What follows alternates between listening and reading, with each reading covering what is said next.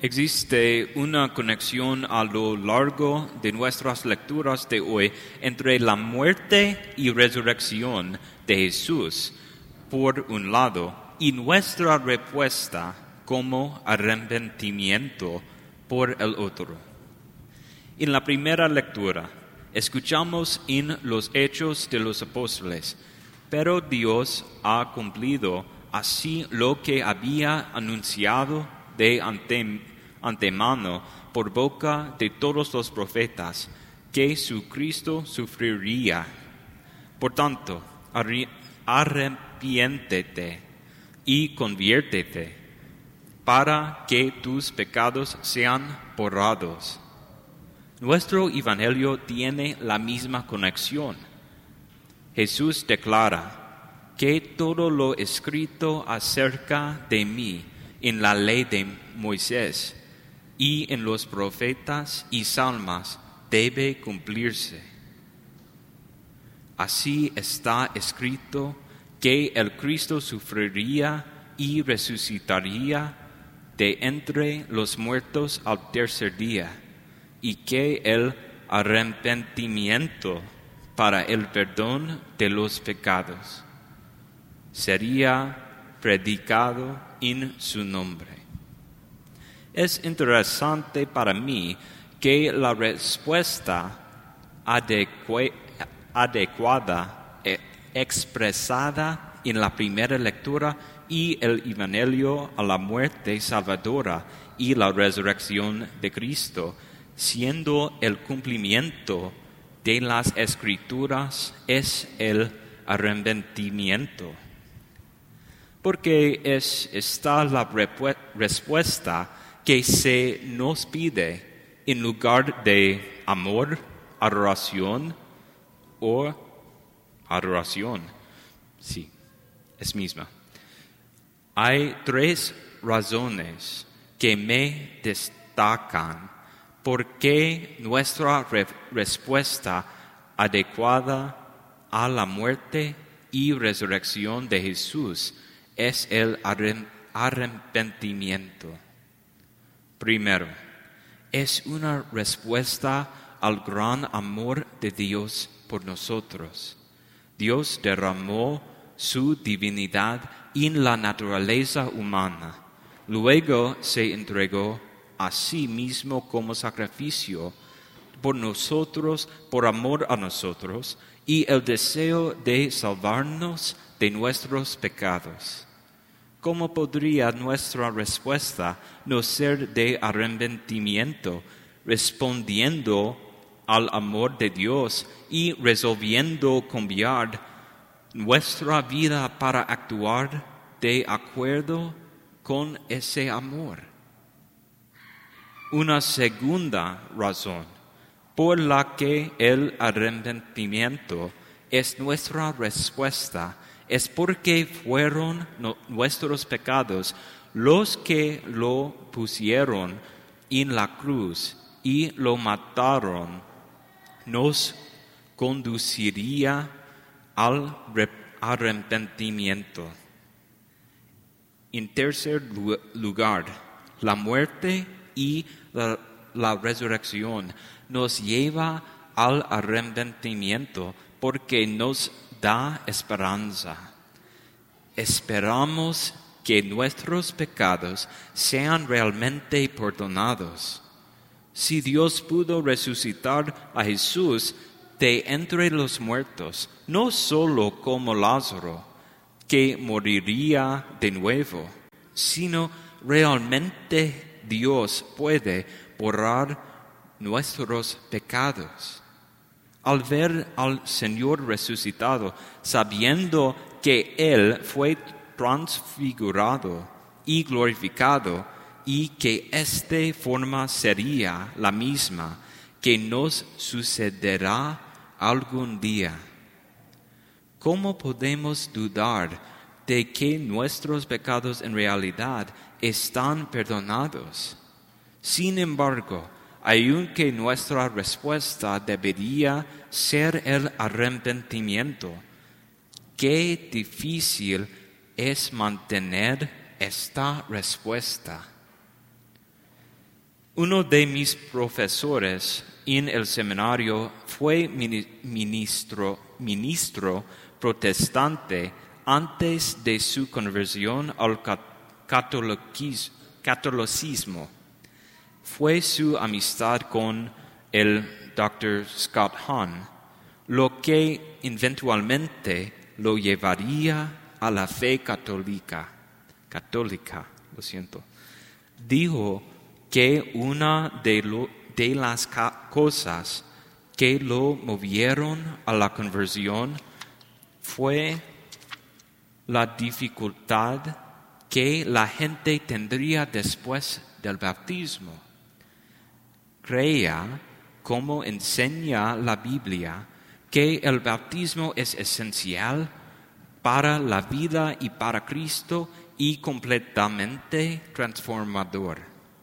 Sin embargo, el problema surgió, surgió cuando llevó a una persona a la pila bautismal, bautismal, pero volvieron a caer en las mismas luchas que tenían antes del bautismo. La tradición protestante carece, carece de dos cosas clave.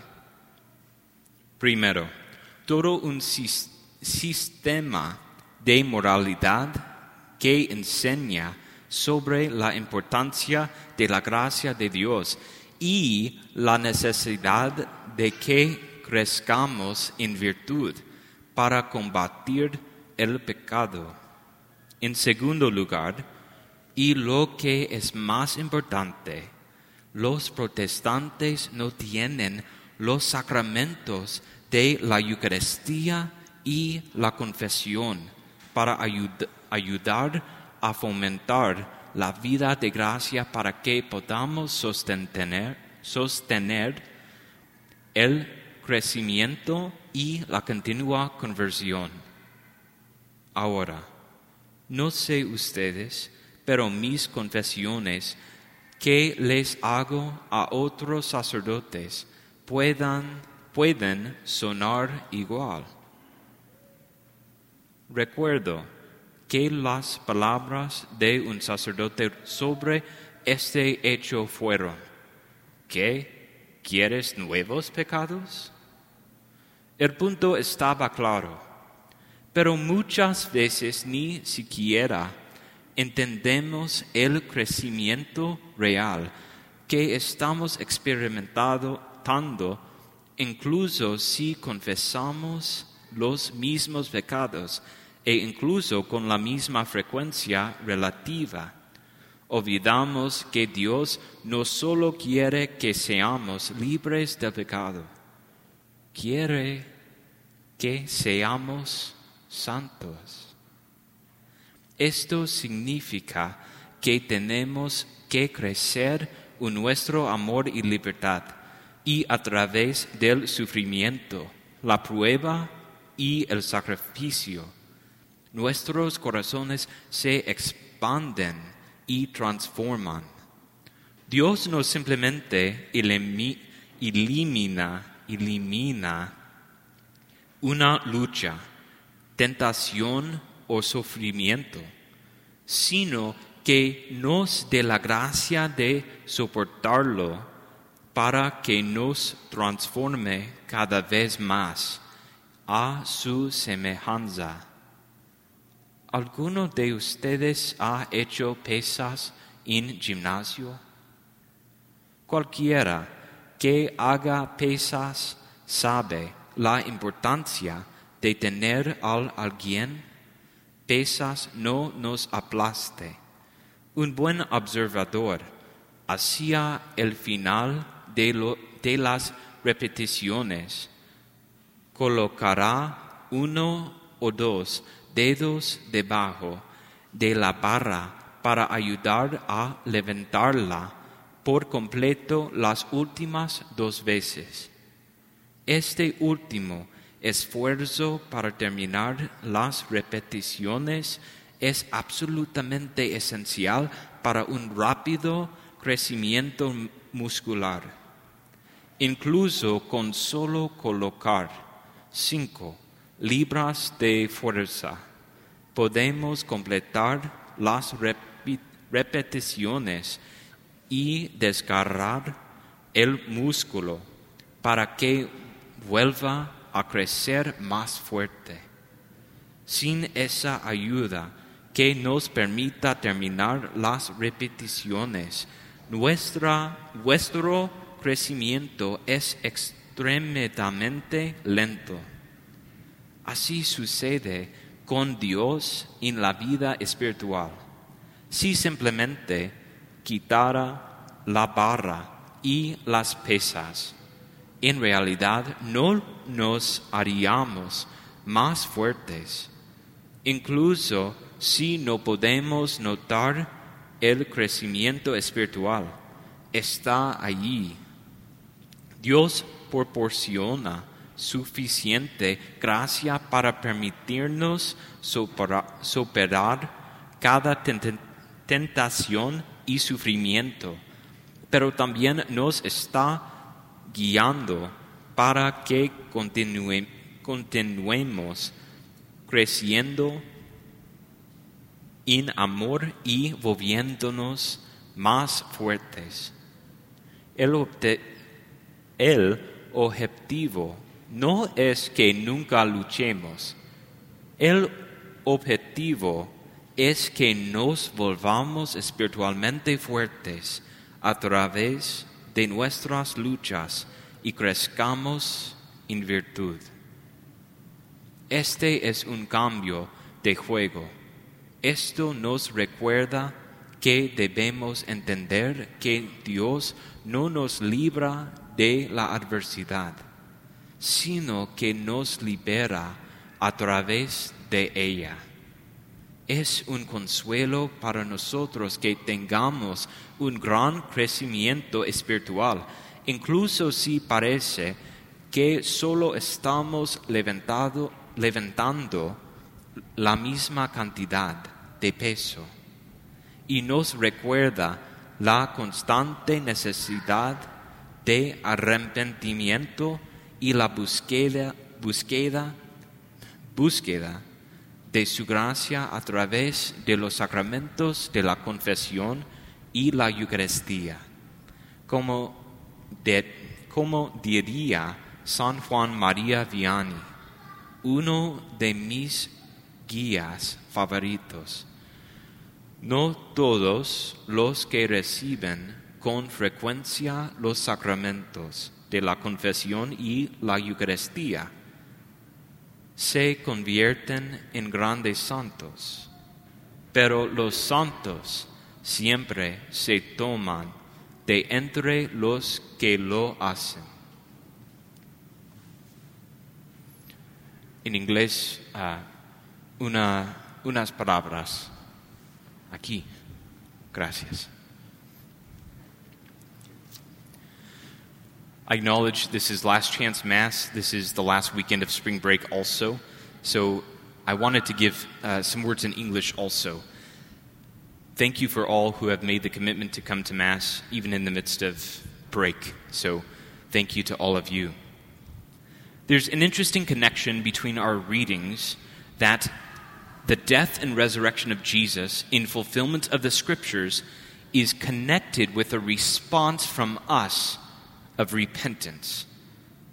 Somehow, in Acts of the Apostles and in the Gospel, the moment that we receive that Jesus died and rose again on the third day is in accord with the scriptures, the immediate response asked of us is repentance, which is interesting because we would think it would be something like love or adoration or worship.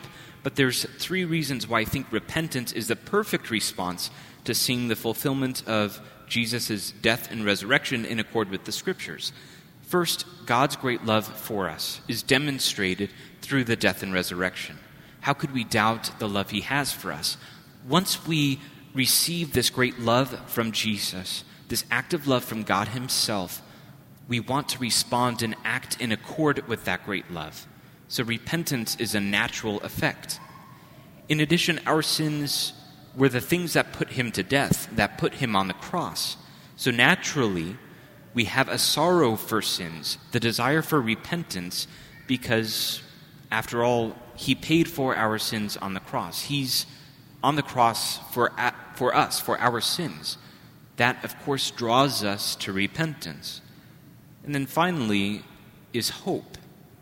We hope in our forgiveness for sins, for if God raised Jesus from the dead on the third day, not just a resurrection like Lazarus, where Lazarus died again, but a true resurrection, how can we doubt the power of God to wipe away our sins?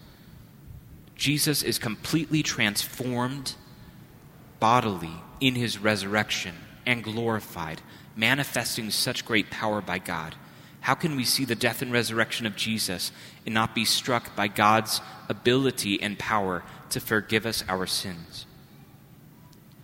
Now, I remember a professor in seminary, he was a convert from Protestantism. He was a, a Protestant minister before he became a teacher at seminary. And it was actually Dr. Scott Hahn who was instrumental in his conversion. This professor, one of the reasons he converted, he struggled as a minister with some principal things. So, for example, he was able to lead people to the baptismal font. Baptism is foundational for Christian life. But he found that once he got people to the baptismal font and they received baptism, that they would often go back to their old way of living. Whatever addictions they had, whatever sins they had in the past, they were struggling with those again. And he couldn't give advice. He was beside himself. Once baptism takes place, there should be nothing more. What else does a Protestant have? They're missing two things primarily. First is the incredible moral teaching that the church has, this coherent body of morality and human anthropology, who, what it is to be man, to combat these sins through the virtues. There's not a sense of virtue in the moral life without the whole body of Catholic teaching and tradition. But the other thing, the main thing, that a Protestant is lacking in dealing with this problem of backsliding into previous sins after conversion at baptism is the Eucharist and confession. Without these remedies of grace, it's very difficult to combat these sins and to be able to have true repentance in accord with the death and resurrection of Jesus. Now, I don't know about you, but my sins are relatively the same confession after confession. So when I go to other priests and I tell them my sins, I sense a pattern. So I don't know if I'm alone in this, but it's been my experience. Now, some consoling words from a good old priest that he gave me was, What, you want some new sins? What are you talking about? And there's something true about that, right? We shouldn't find new sins. We shouldn't be discovering new ways to offend God but it's still frustrating. However, God doesn't want us to be perfectly free from sin as his first objective. Yes, he does want us to be free from sin, absolutely. But there's something even more that he wants from us. He wants us to be holy. Now, to be holy means a whole lot more. Often we think our holiness is bound up with God simply delivering us from whatever suffering we're enduring, from whatever sin we're struggling with, whatever temptation we have. And yet, that's not God's methodology. Have you ever um, done bench press before?